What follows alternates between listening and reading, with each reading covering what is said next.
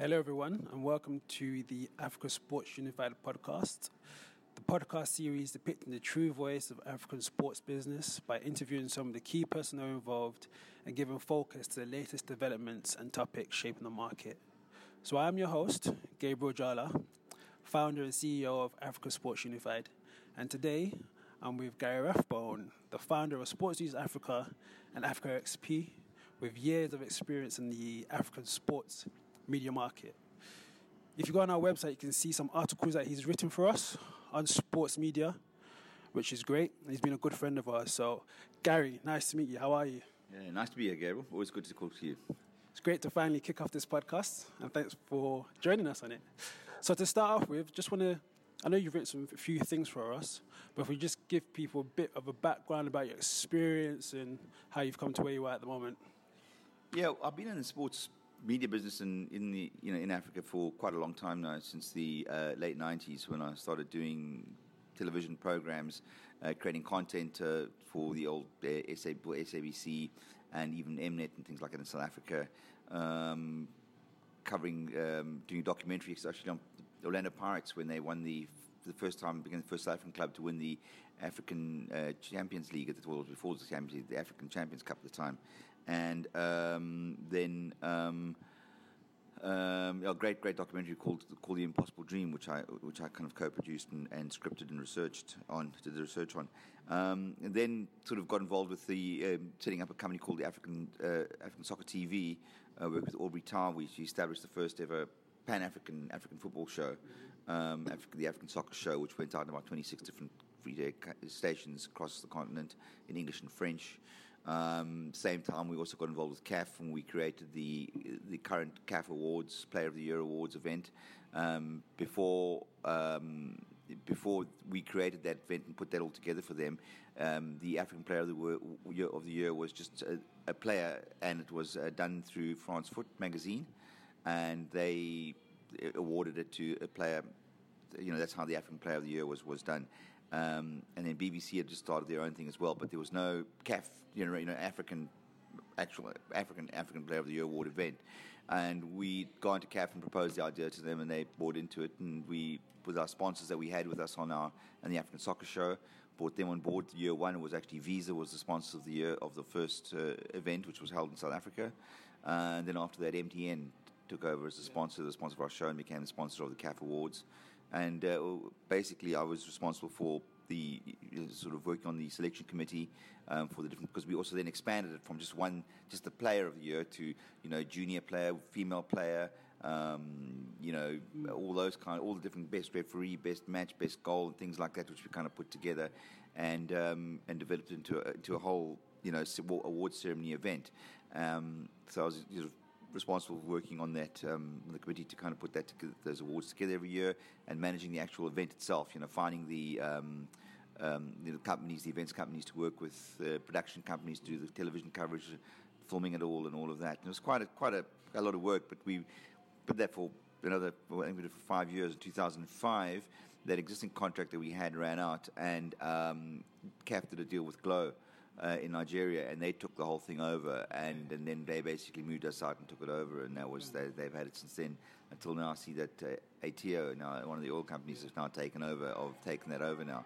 So it'll be interesting to see. Hopefully that they, they will be able to continue to support it and make it happen because I think it's a great thing to have. You know what I mean? And I hope it goes from strength to strength. I'm certainly glad to have been certainly glad to have been part of it from the uh, you know from the very beginning, and I mean, it's a, something I feel that you know I've, I've tangible contribution that I've certainly made to African football in doing that. Great, thanks for that. And anyway, as we discuss, you'll get to know more about what Gary's done. And if you are hearing any noise in the background, we're just sat in a hotel lobby, so mind the background music, people walking in. But to start off with, um, yeah, Gary is a great guy, great expertise, and he's recently done a, a talk, right? Yeah, well, it was a presentation, yeah. Yeah, a presentation at an event called Sportscast that was held in London, maybe around earlier this month in December, right? Yeah. Yeah.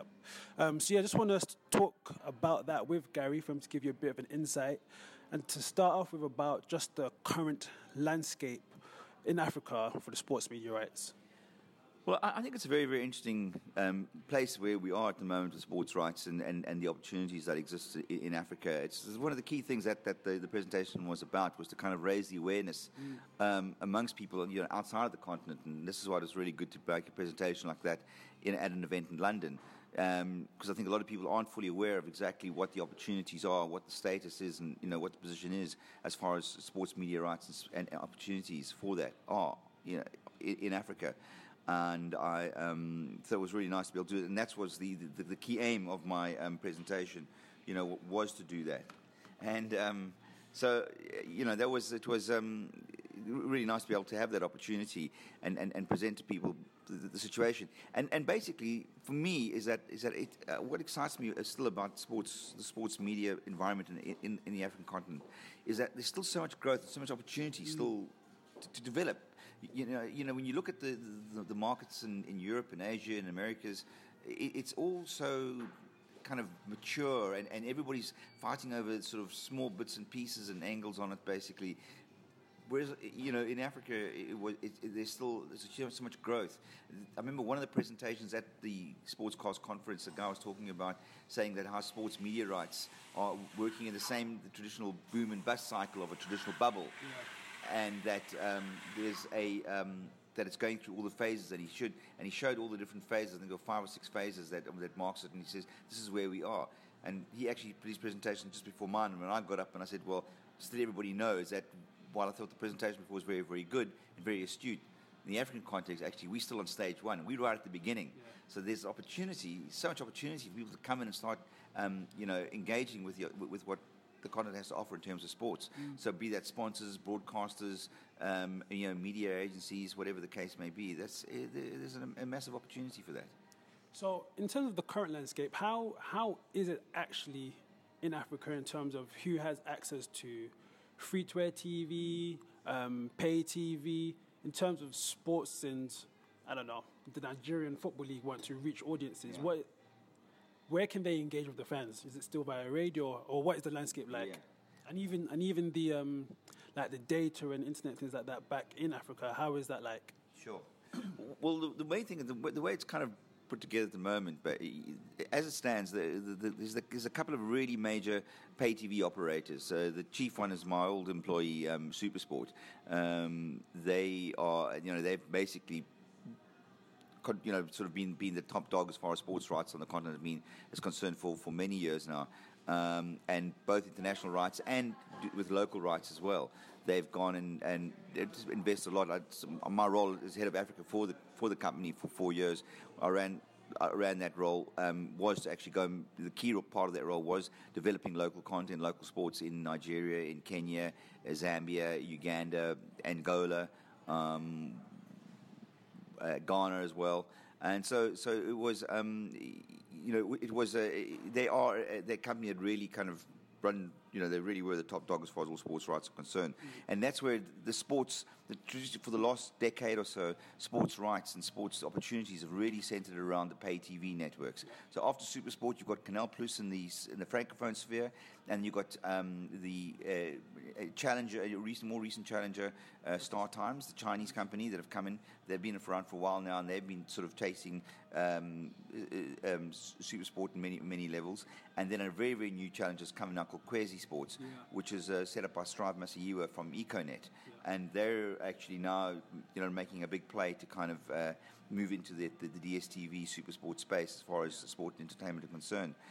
But the thing is that because international sports rights are so expensive, it is only the up until now it's only been the um, you know the big pay TV operators that can afford these rights because pay TV, uh, although that it it doesn't actually reach the kind of audiences that free to air reaches, it still um, generates a, much larger pile of revenue um, as a broadcaster. So you can afford. I mean, Supersport's last deal for the English Premier League rights, they have paid, um, you know, it's a, just under two hundred million dollars a year for the last cycle of the English the EPL rights.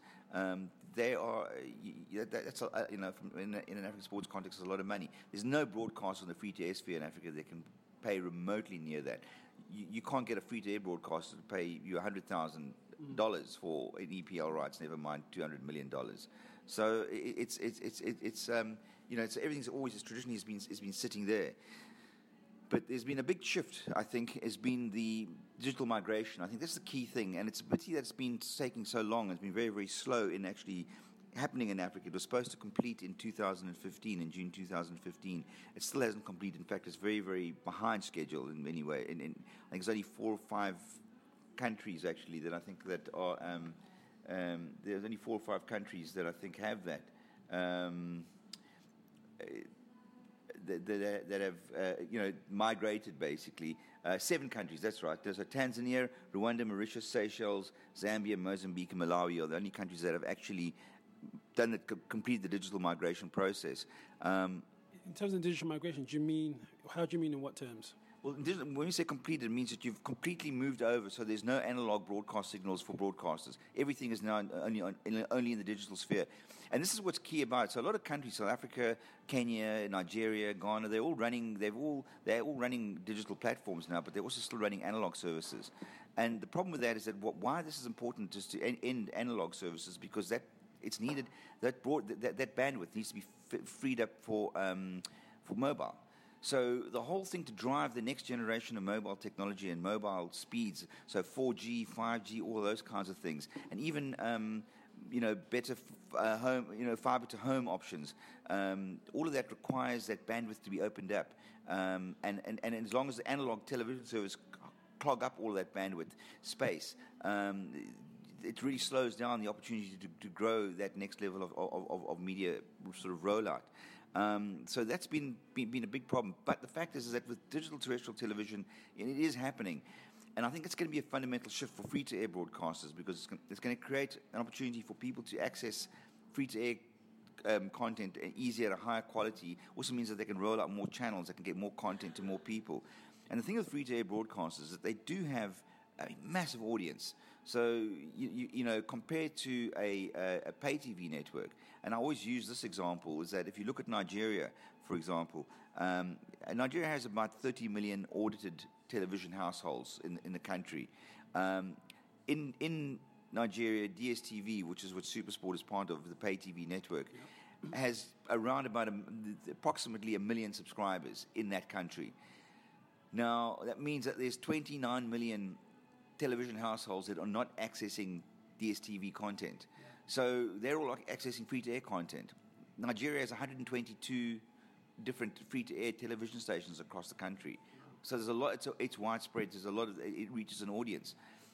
But the problem is that they can't actually attract the kind of revenues for those free to airs to kind of get that, that those kinds of sports mm-hmm. rights, the EPL and things like that. So new strategies need to be found.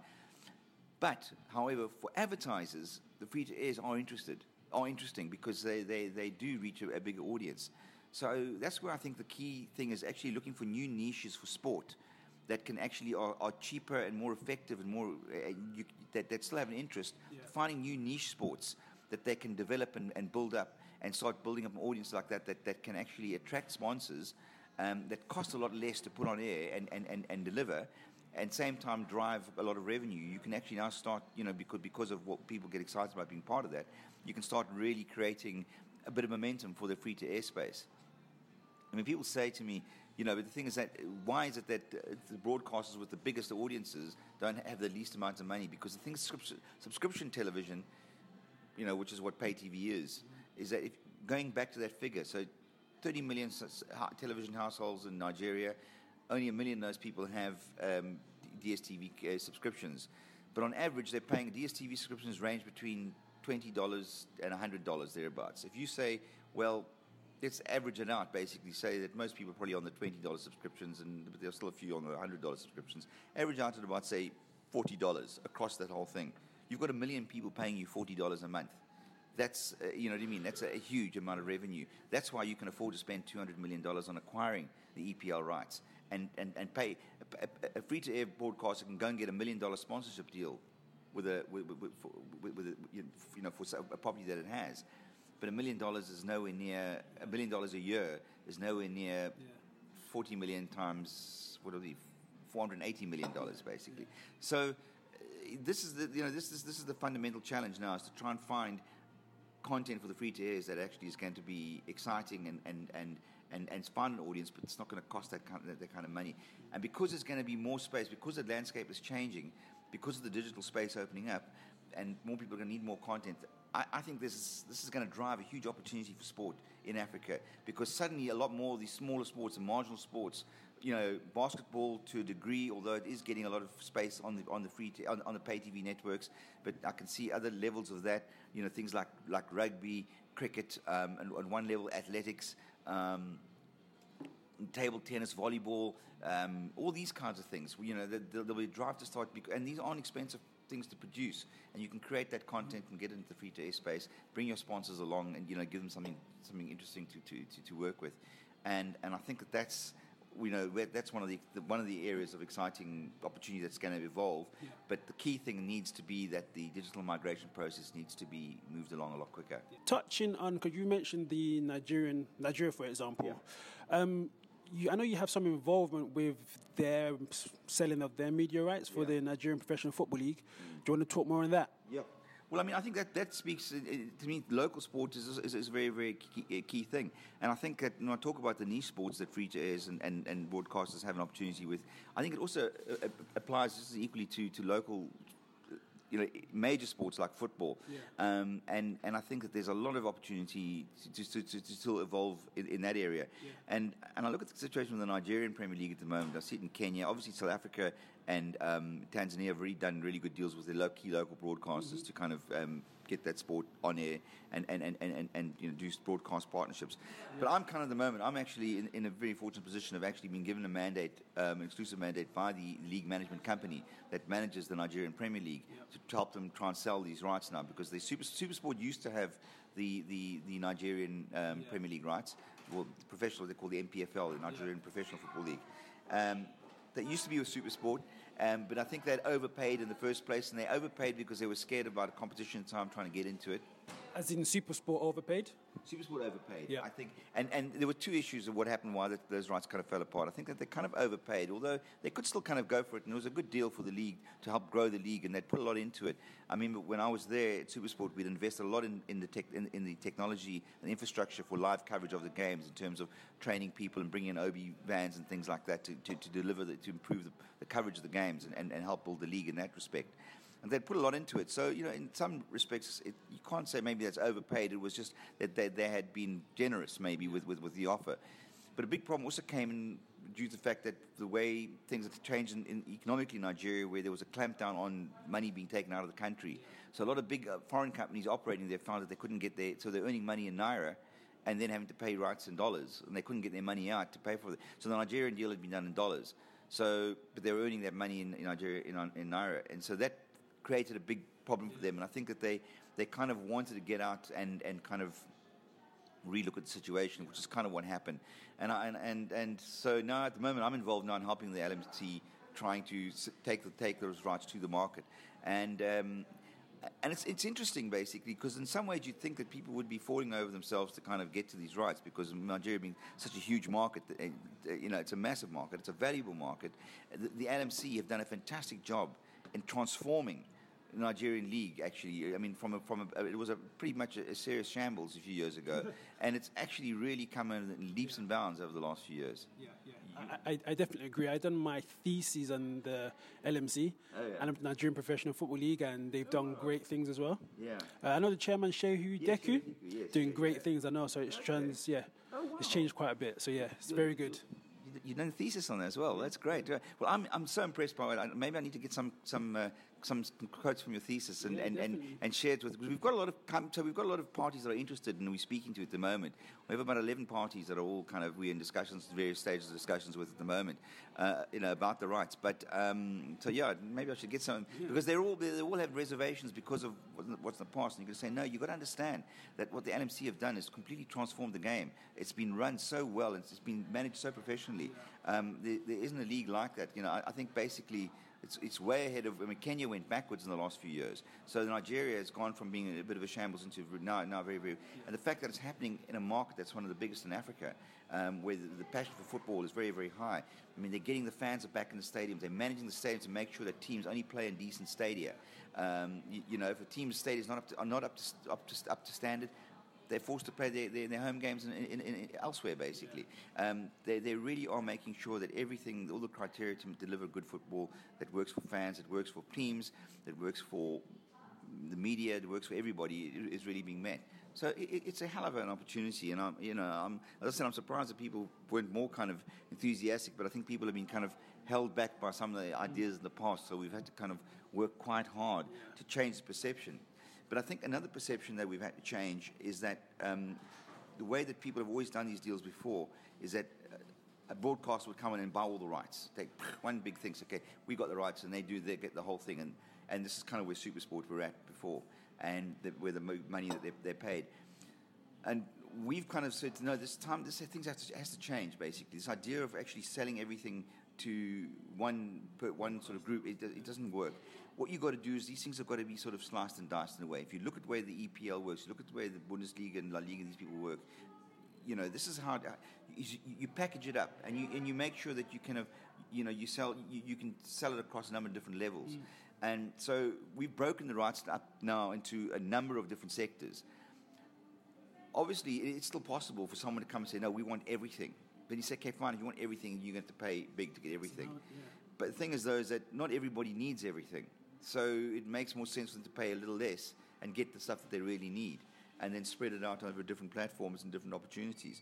Um, you know, I think that that's uh, yeah. the, the point is that we, we, we're trying to change the way um, we're asking um, media potential media partners to kind of view the way these rights have worked mm. in the mm. past mm. and say, listen, you can.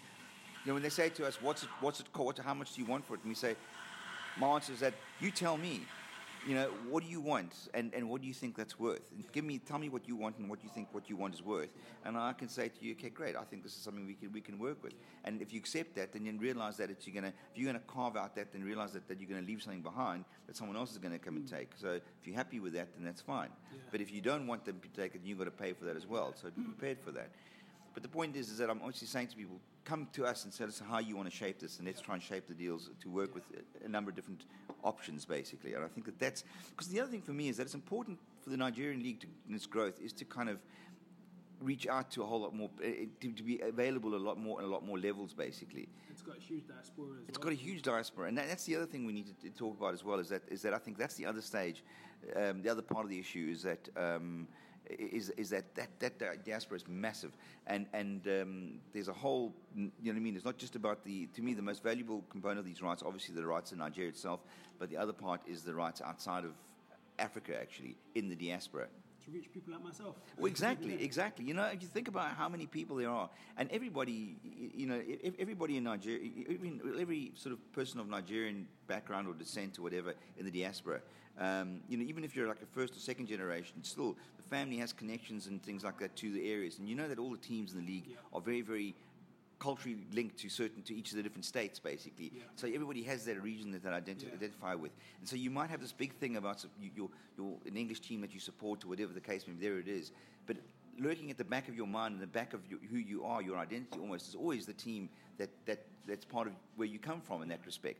So people don't lose that, you know, and they still. And the thing is that because it's, it's not there, you, people say, well, people people aren't interested in that because they don't watch it. But how can you say that if you don't give them the opportunity to watch it? And I believe if people had the opportunity to watch it, they would actually watch it in droves, just as much as they would watch anything when it, you know watch the, the EPL or, or, or, or La Liga or, yeah. or, or, whatever the case may be.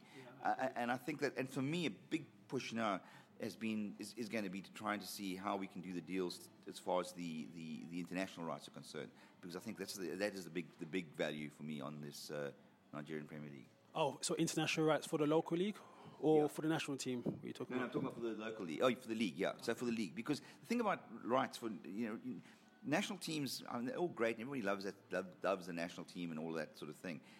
But the problem with, from a media point of view, national team rights are too sporadic to really gain traction for the kind of value. The cost to produce a match is huge, uh, and so the revenue that you need to generate off a uh, the rights of a local uh, a national team game uh, is quite high mm. for one game, whereas a league you can actually apportion it.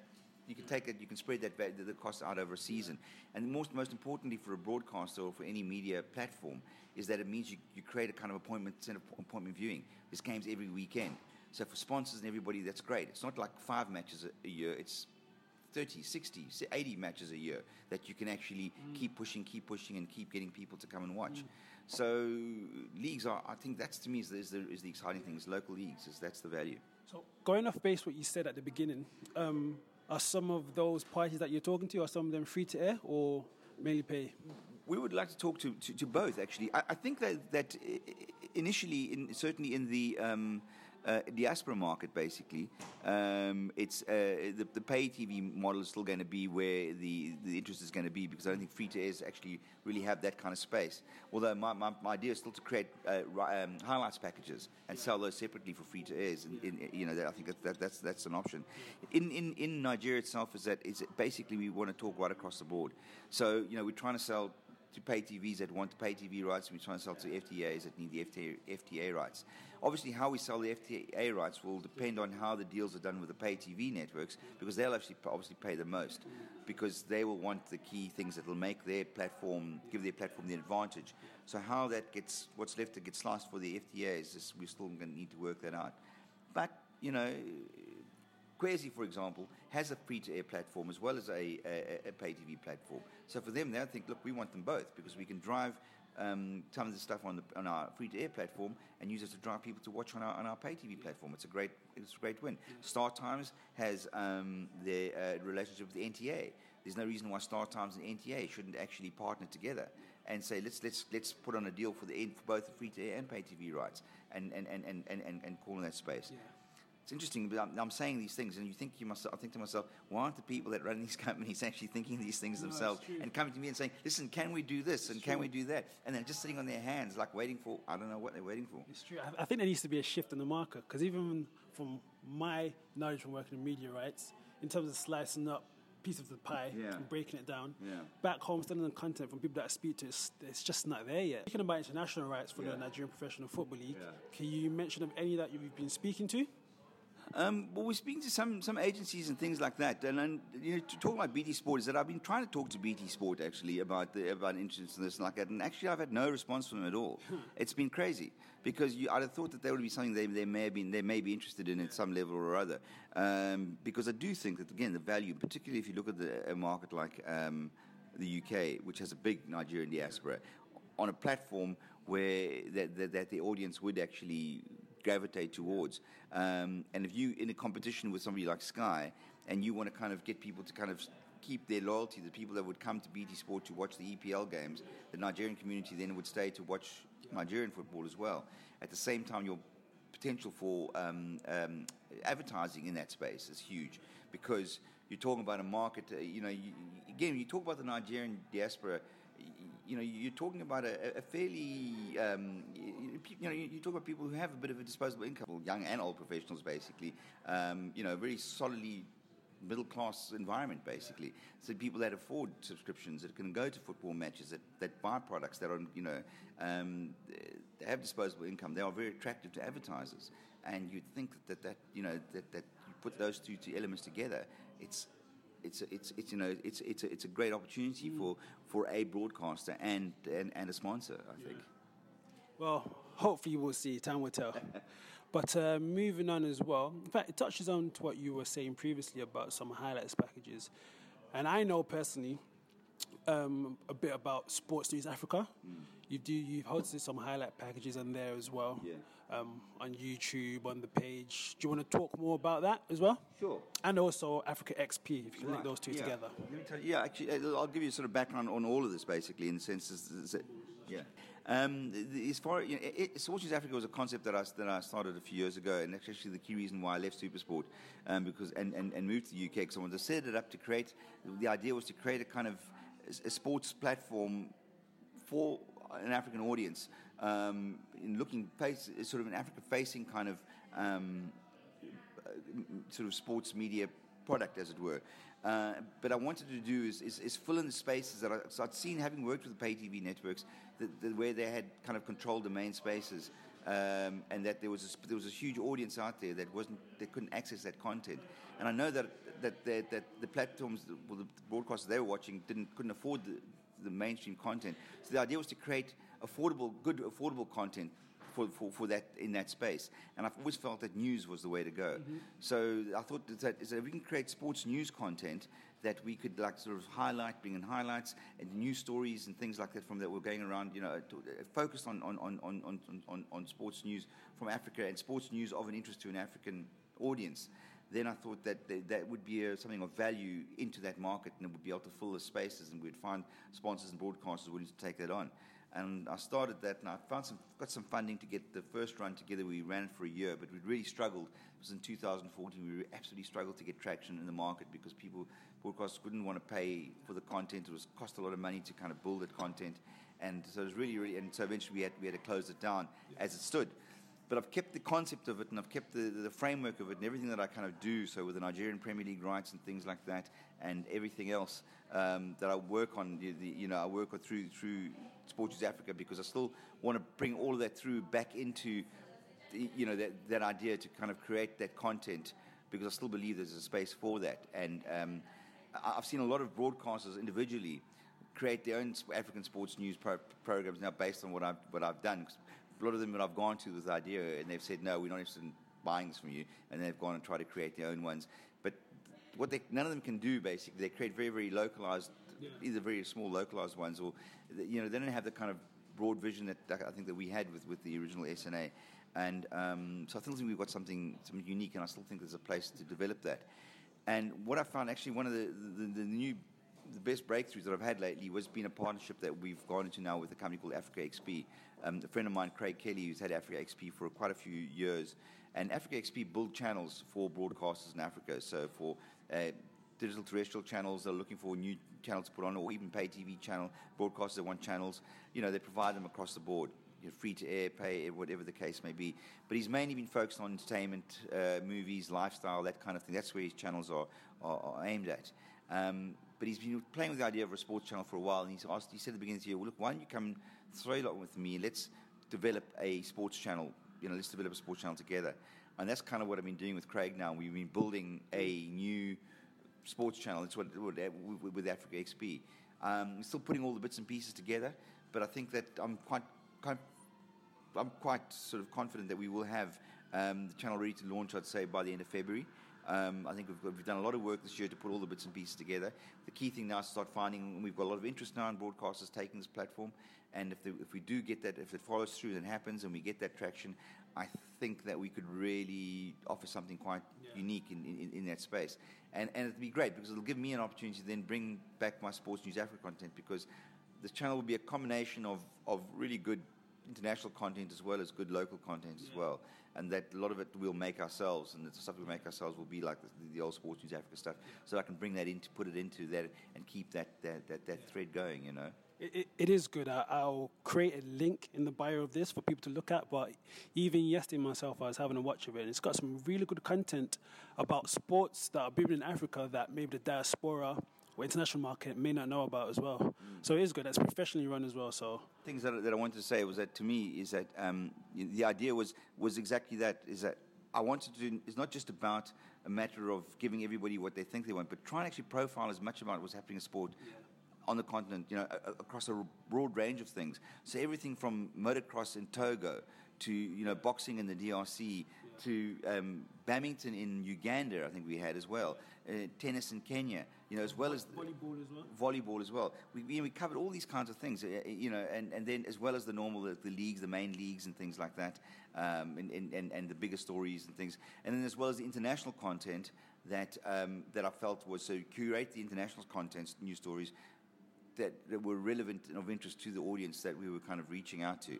So that was important. Um, so to make it a show that brings the sort of African sport and international sport together into the same space, so people can view sort of badminton in Uganda on the same level as you'd watch tennis in New York or whatever the case may be, you know. Great. So you mentioned even just now about Sports in Africa, some some sports that are booming in, in Kenya, mm.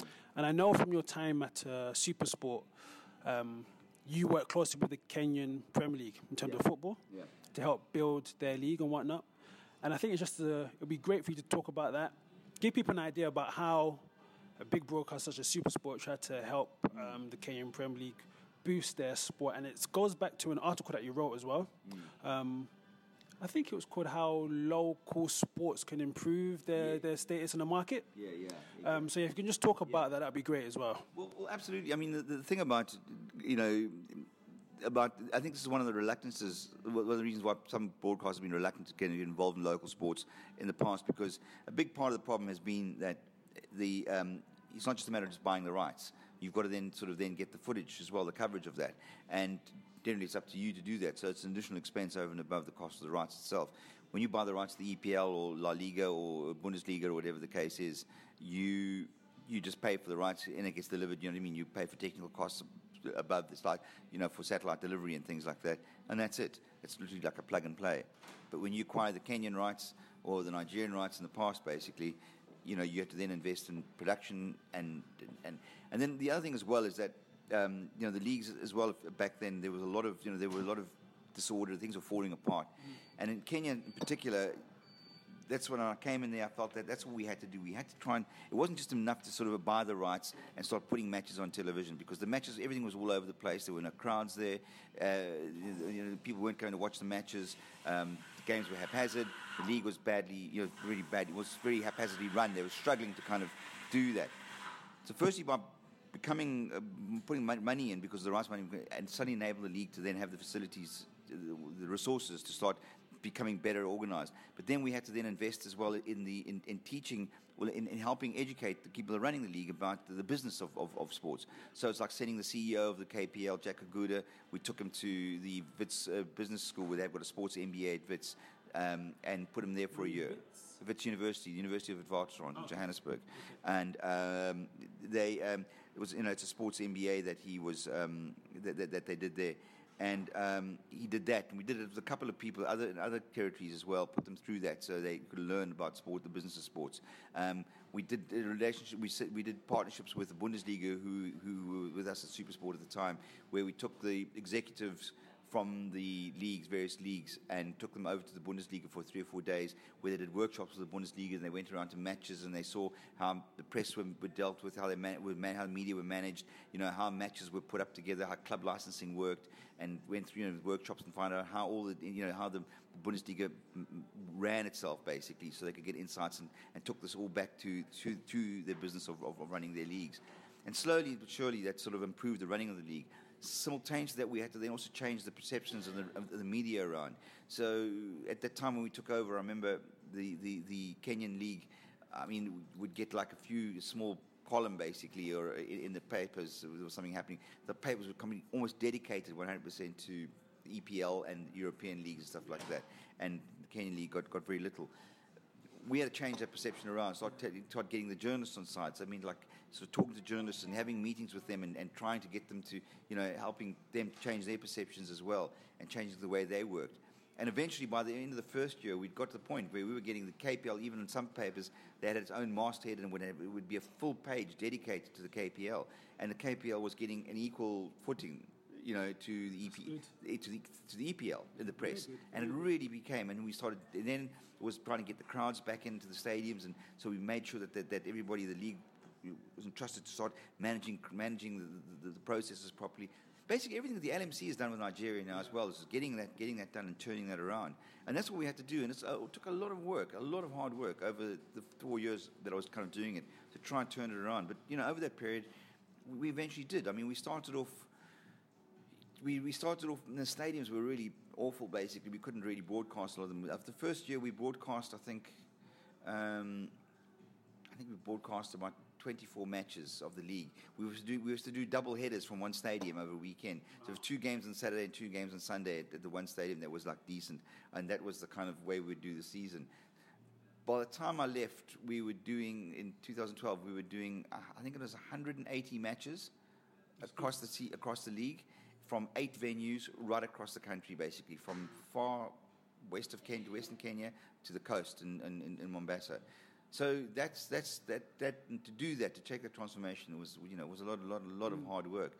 Um, but that's what it takes, and that's the important thing is that you've got to build. That's the, the argument that I was making back then, is that it's important that leagues, all sports properties, sports. If you own, own a property, you've got to invest in that property. You've got to try and work hard to make it efficient, efficient, efficient and effective attractive to audiences, bring your fans in, it'll make it attractive to sponsors. If it's attractive to sponsors, they'll bring money in. And if it's attractive to sponsors, broadcasters want to be there and they'll bring more money in. And then you get money in to make it better, you'll bring in more fans. You bring in more fans, you bring in more sponsors, you get more broadcast coverage, you know, and so on and so forth. But it starts with you at the beginning, basically. Leagues have to start by working to do their, their job properly and mm. make, make it run, run that league properly, basically. Oh yeah, it sounds great. And another key point that you mentioned from that that I got is in terms of the education. Mm. So the certain people in correct places knowing their role. I think you mentioned previously when we spoke about um, I think the chairman not trying to run everything but trying to focus on certain things. And you brought different people in with different skills to like focus on different areas to run. Am I correct? Yeah. Well, I think that is that that is essential, basically. Yeah. I mean, what, what, I, what, I always one of the things we did in, in, in, Kenya, and, and I think that that's kind of worked as well with the LMC by being a a, a, a separate committee rather than a um, so. It's exactly what happened. So, if you look at the LMC, for example, Shehu Dikko is the chairman of the LMC. He's not. A, he doesn't have. He doesn't run a particular club. Um, yeah. And his job is to actually look after the business because he's, he's, he's not chairman of the league, he's chairman of the LMC in that sense. So his job is to actually run the business of the league, mm. and he's focused on that completely.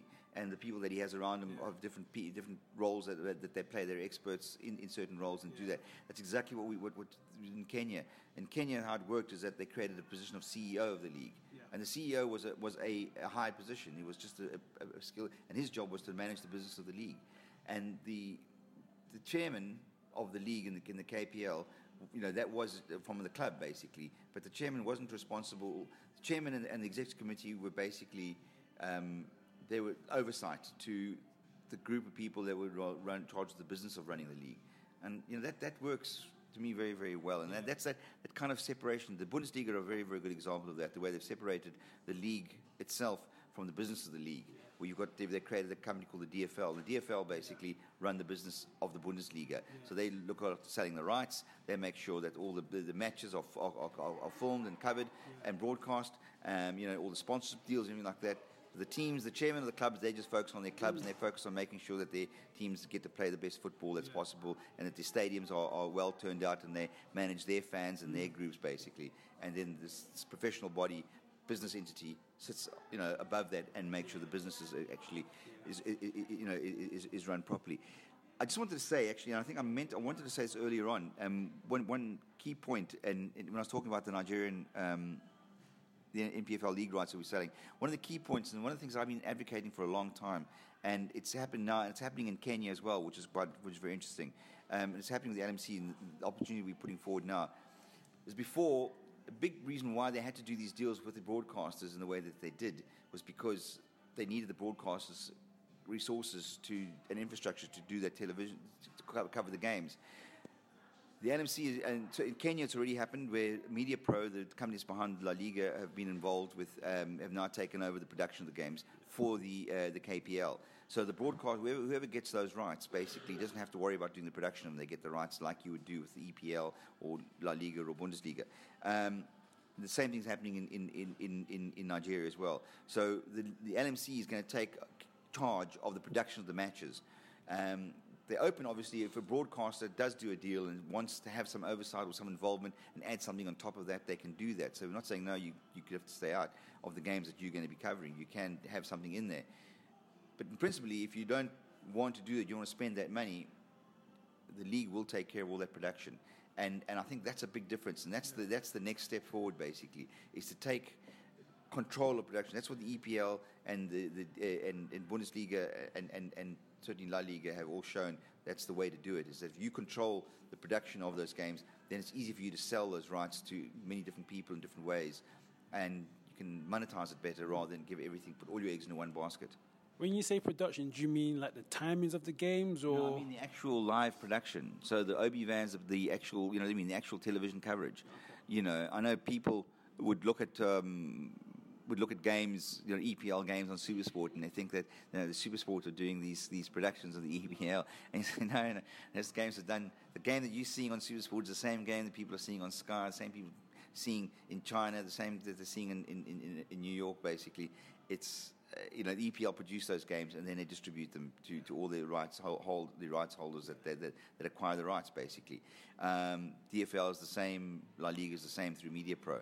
and um, this is where Nigeria and Kenya now have taken a huge step forward in, in, in this process, and I'm, I'm very glad to see this happening mm. because this is the way forward, and this is the way you know more.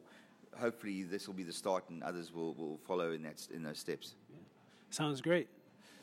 Sounds great. Sounds like there's lots of opportunity in the continent in terms of sports, in terms of media, for organizations and locals and broadcasters as well moving forward. Yeah. Well, absolutely, because I think the thing that the, the, the, other key thing is that all these opportunities with growth in the media and the, the, the kind of di- digital elements that are coming in, the, the, the rollout of this that, that, that's coming to the market, and uh, you know all these things that are there, and all these new the sports that can still that are still open to develop the other side of that is that is that what's also important. Um, sorry about that. Right. um, it's Nigeria actually. Anyway, um, the, the, other side is Nigerian broadcaster actually. Um, um, the other side of that is that um, there's value in that because you've got this huge emerging market that's happening there. So these economies that are growing, you've got this great you know, youth demographic that's, a, that, that, that's, that's, that's emerging now. You know, it's urban, young urban educated, professional, sophisticated audience that's, that's actually emerging across the continent, all the key territories. And, um, uh, you know, these economies are all growing. You know, you can say well, they might be starting from a low base, but the fact is, you know, 5%, 6% growth is still 5%, 6% growth. Wherever it's from, basically, it means it's 5%, 6% more than it was a couple of years ago. Mm. So you know, if you look at the numbers, um, you know, the kind of the billions are now, um, um, uh, the predictions of billions of, of, of, dollars being spent in advertising, in, in, the, in digital advertising, you know, in traditional television advertising in South Africa, Kenya, Nigeria, you know, if you look at the figures that are, that are there, they're huge. Um, uh, you know, uh, have, sh- you know I mean, have shifted uh, so much. These are these are these are brilliant audiences waiting, basically, to be tapped into. These aren't audiences that are jaded, that have had enough of it, or sick and tired of watching the same old rubbish, or whatever the case may be. These are people just waiting to actually experience the new and have got the money and the wherewithal and the enthusiasm to engage with it. Yeah, I, no, I definitely agree, and, and hopefully that will become more of a realization as well. It's an untapped market, and I think mentalities are changing regarding the the sports market in Africa, not from the diaspora alone, but also from Africans themselves. Yeah. In terms of opportunity there is, and not always looking abroad for yeah. the content, but it's on your doorstep. Exactly. In terms of the talent, the quality as well. I definitely believe that. Exactly. Yeah. That, that, that, that's it. I mean, I think that, that people are starting to see that. And, and it's, it's like I always used to say, is that old um, line from the old from that Field of Dreams thing about you know if you build it they'll come yeah. and that's the thing is that is that in, in, Africa we've got a situation where it's just waiting to be built but I guarantee you, if people get behind it and start building this thing, people are going to come en masse, basically, in a way that you, you, you can't even begin to imagine. And anybody who doesn't start appreciating that now is going to find themselves eventually.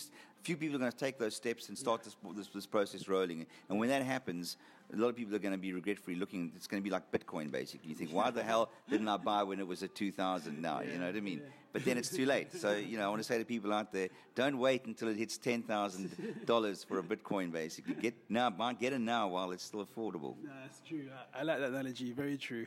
If they build it, if you build it, they will come. I like that. Um, and slightly moving on now, in terms of again the the, med- the digital market and the media sports market um, back home in Africa. Here in European content, um, we're obviously in London. The EPL, just mentioned again, the rights that they're going to distribute for next year.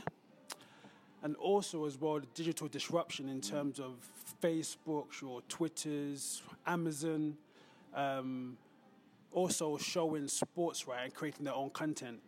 Now, we're seeing that more in the European market. How much has that been seen on the African market, if not, do you see it that it will happen soon?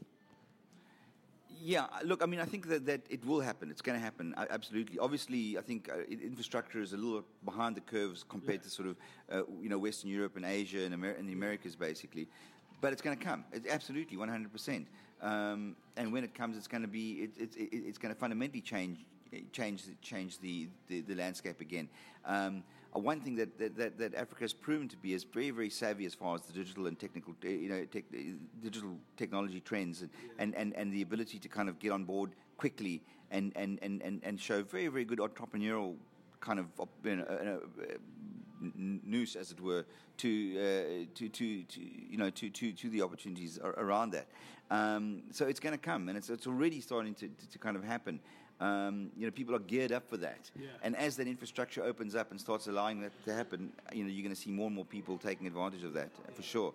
Um, you know, uh, for me, the big thing is going to be that ultimately it's where it's the, the big question is where it's going to leave the pay TV broadcasters in the future. Um, because what happens when the big guys, the EPLs and the like, start saying, "Look, we don't actually need a broadcaster we're going to go, we can go directly to the fan, basically, yeah. straight to the customer. And it, it is possible. The, the EFL, which is the English Football League, which is the tiers below the EPL, actually started that this season already. With all the matches that they had, they, they only sell 150 games, I think, um, from the EFL program to broadcasters. And all the other games, they've actually covering them all, and they're making them all available through um, the, the team's websites.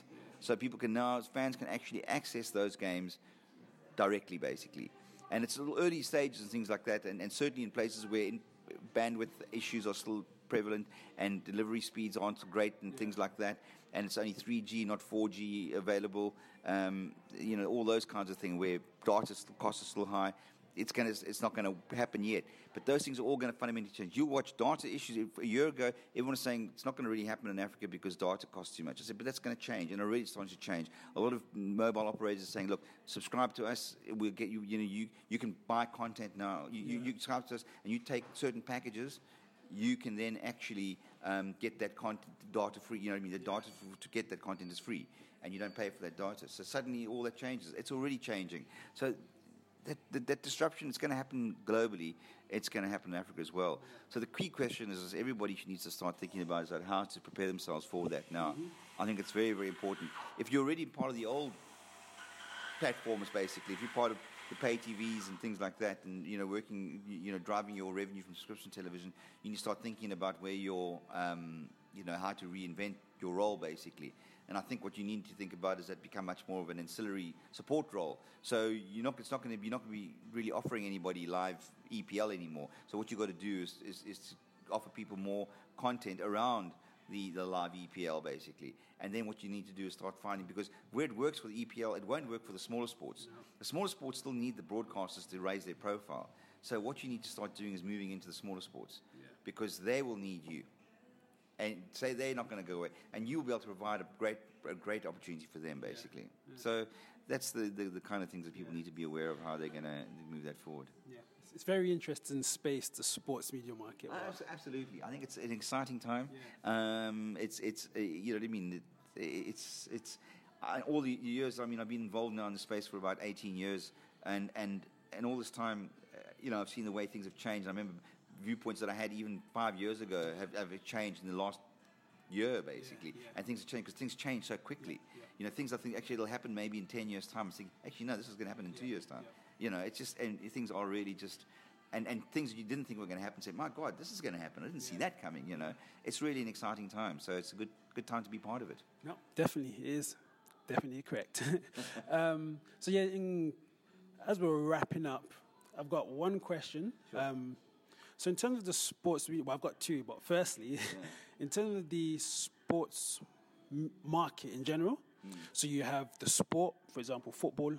You have the sponsor, for yeah. example, a European example, Barclays or mm. MTN, yeah. and then you have the media, a Super Sport, a Sky. Who do you think holds the power in that relationship?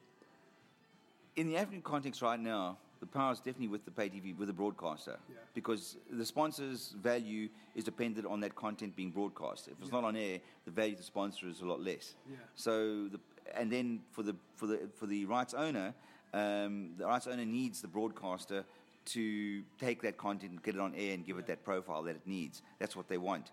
So right now, the, pro, the, the, the, the, power is with the broadcast. The broadcast is the key the key power broker and, and all in, in, it throughout. But that's changing, I think, in, in very, very rapidly. And, and I think that um, the key thing is this, is that firstly is that is, is more of the rights owners are going to start taking control of the production themselves. So that then suddenly lessens the, the, the, need for the broadcaster. So you can now start selling to whoever you want, whenever you want, however you want. And I think that's the first step. And then the second thing is that, is, and we've seen this already in South Africa with Vodacom, actually, where um, uh, the rights came up for the South African Premier Soccer League. Uh, Supersport has had for quite a few years now and done very well out of them. Paid a huge amount of money for them, and when the renewal came up, they found themselves in a, in a bid bidding war, not with another broadcaster, but for the first time with a mobile network. And, um, and and the mobile network went really big on these rights. Basically, they pushed I mean, they pushed SuperSport to the wall on them and forced SuperSport to push them put a, put a, quite a premium on, on, on what yeah. they paid to get them. But I, and I, don't, I think it's just that's the opening skirmish, and I can see that's the next thing. So why shouldn't a telco actually acquire these rights? Why shouldn't a telco, a, a Vodacom, an MTN, or whatever, basically um, become the rights owner and distribute those rights? And especially if the if the if the if the rights owner is producing the content. Yeah. Then the telco doesn't say, "Well, we're not broad. We don't, we don't have we don't have the wherewithal to produce these games." It doesn't really matter anymore. All you're doing is accessing the content that the rights owner is now producing, and then distributing it on your platform. And, and then they say, "But yeah, but you're only a you're a telco. You're only in the um, you know, it's a mobile thing. Firstly, mobile's mad. It's huge. It's, it's, ubiquitous everywhere. I mean, we see the growth of mobile on the continent. It's massive. So if you if you're saying, okay, if you're on, you got a league, you're only on MTN, and say, well, if you want to watch the league, you've got to be a subscriber. That's a huge differentiator to your your your your um, competitor, basically. Um, so you want to get into that to get in that space is a huge value. S- secondly, you can also then use that content. You can go back to your broadcasters and say, here you go. Here's here are the games basically for you on your platform as well, free. Yeah. But the, the, the, the, thing is, though, it's going to be fucking wall to wall MTN branded, basically. Yeah. So you can have the league, but it's going to be brought to you by MTN. It's going to be MTN advertising all the time. It's going to be because we will ta- essentially be the broadcast sponsor. Yeah. We, we're giving it to you free with the broadcast sponsor attached. How's before is that the league would, uh, the broadcast would acquire these rights, put them on there, then find a broadcast sponsor and put onto that. So you, have Vodacom, say, well, we're going to be the broadcast sponsor of the PSL, and we're going to pay. Um, Supersport say, okay, we're going to pay say $2 million a year to be that broadcast sponsor, and they're going to pay $2 million. But then you can say, well, hang on a second, Vodacom, so they're thinking, say, we can actually spend $5 million. Why don't we spend $5 million and own everything, basically?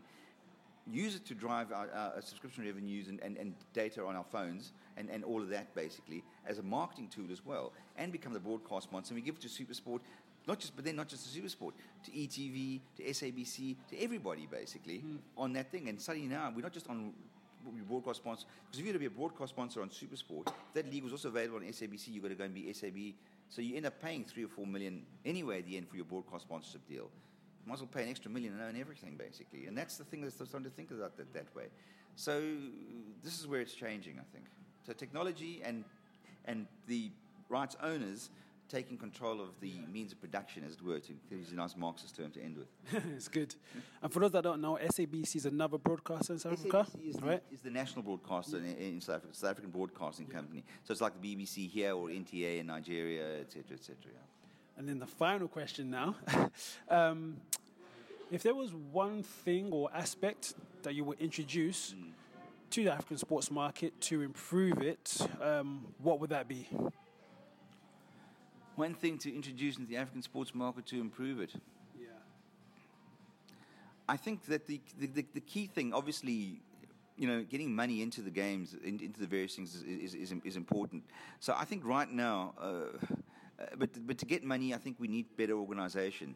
Better organization means better education, better, more, more learning processes. And I think that what we need to try and do with all rights owners everywhere, basically, with football, in, in, in Nigeria or, or, or, volleyball in Kenya or badminton in, in, in Uganda, um, you know, it needs administrators that can start taking care of that and help build them properly. So I think we need to, see more.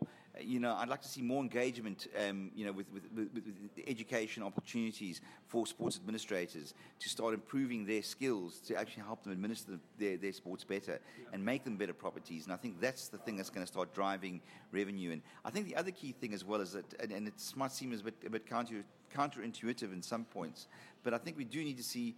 Um, less kind of government interference, basically. And and and and and, and uh, I see I see government government's role should become much more of a supportive role. Yeah. Um, rather than a controlling role. And what's happened in the past is that, is that uh, particularly FAs, governments have had a huge say in these things, and people have seen being involved with FAs as a route towards government as well and accessing government money because governments know that the national team needs to have be there. And so you know what I mean? You can't it's a disaster. You know, people get angry if the national team is not doing well and they're not, not being supported. So they, they feel they've got to put money into it basically. So people just rely on that money yeah. instead of trying to create the money themselves and, and, and, and becoming more. So what government should be doing is trying to help um, rights owners in terms of helping to support them create going back to education helping them support. So put money into rather than sending um, um, chairmen and, and CEOs in, in the sports area, in, in, arena to onto courses. Put your money into that basically. Put your money. Put create tax breaks for. Um, um, tax breaks for companies that, are, that advertise or sponsor sports events and things like that, so they're encouraged to actually put their money into them. Um, you know, allow um, uh, um, um, you know, put help uh, with the infrastructure basically, help the development of, of stadia, mm. help with the development of, um, of if, if, a league is going to be produced, it's produce its own content, help the, the league trying to so, so the league says we want to produce our own content. Government should then say, okay, great, we'll give you a loan, basically, government loan to set up an infrastructure. We'll, we'll oversee it and we'll set up a body to kind of make sure it's done on properly, and it's yours. And then you pay off that loan basically from the revenue that you make your sponsored yeah. revenue over a period of time. Yeah. But it's a kind of interest-free loan. Yeah. Invest in there rather than just sort of handing cash into the top basically, which just gives filters out and never gets makes a difference in the game. So I think that those are the key things I, I think that need to be kept in mind in, in, in actually developing, making sure that we, we, we move things forward. Yeah, because even from you mentioning Nigeria, I know previously when Shehu Dikko came in as the LMC chairman, that's one thing that they really want to do. Mm. So alleviate, alleviate the grasp that government had on teams and yeah. invite in more investment yeah. from private companies yeah. as well. And yeah, I definitely agree with you on that. He's done a fantastic. Shea's done a fantastic job with that. I mean, that's exactly. And he's worked with government to support him as well. So, for example, on the issue of production um, in the league, he's worked with government. Government have actually he's gone to government and they've kind of backed him to, to put up infrastructure to do those games. So he's got that their support to kind of do that. Um, he's also gone and, and done things like organising uh, you know, tax breaks as well, mm. companies investing in sport. And the, the, key thing that they push through in Nigeria, which is very, very exciting, is that saying that, okay, if, if, if a sponsor is going to sponsor foreign sport. I knew that. Has that actually gone through? Yeah, I think it has gone yeah, through. If you're going to sponsor well. foreign sport, yeah. I think it's a 20% or 50 whatever you spend on that, you've got to spend the equal yeah. amount, a, similar amount in, in local sport as well. And that is absolutely an absolute winner, basically, you know. Again, I read that on my thesis as well, and I thought that was if that went because at the time it hadn't gone through, but yeah, if that went through, very recently, I think the last yeah. couple of months ago, yeah. that, that that actually um, fell into place, and it's it's, it's, it's actually gone to Parliament and, and, and, it's been passed. So I mean, I don't know if it's been enacted in the terms of uh, I don't know people when, when, the time frame is, but as far as I know, it, it's it has actually gone through. Well, there you have it, folks. That's an exclusive right here in the first podcast. Um, but Gary, it's been great. Um, hopefully, we get you back on again. But yeah, thanks for your time. Always willing to talk, uh, Gabriel. It's, it's great talking to you. And, uh, um, you know, as I said, it's great talking about sports and media in the continent because I think it's, uh, these are great things. Cool. Great, pla- great places, great things waiting to go, great places. That's yeah. what I wanted to say, yeah. yeah. Well, thank you everyone for listening to um, this Africa Sports Unified podcast. Tune in next time for the next one. Thanks.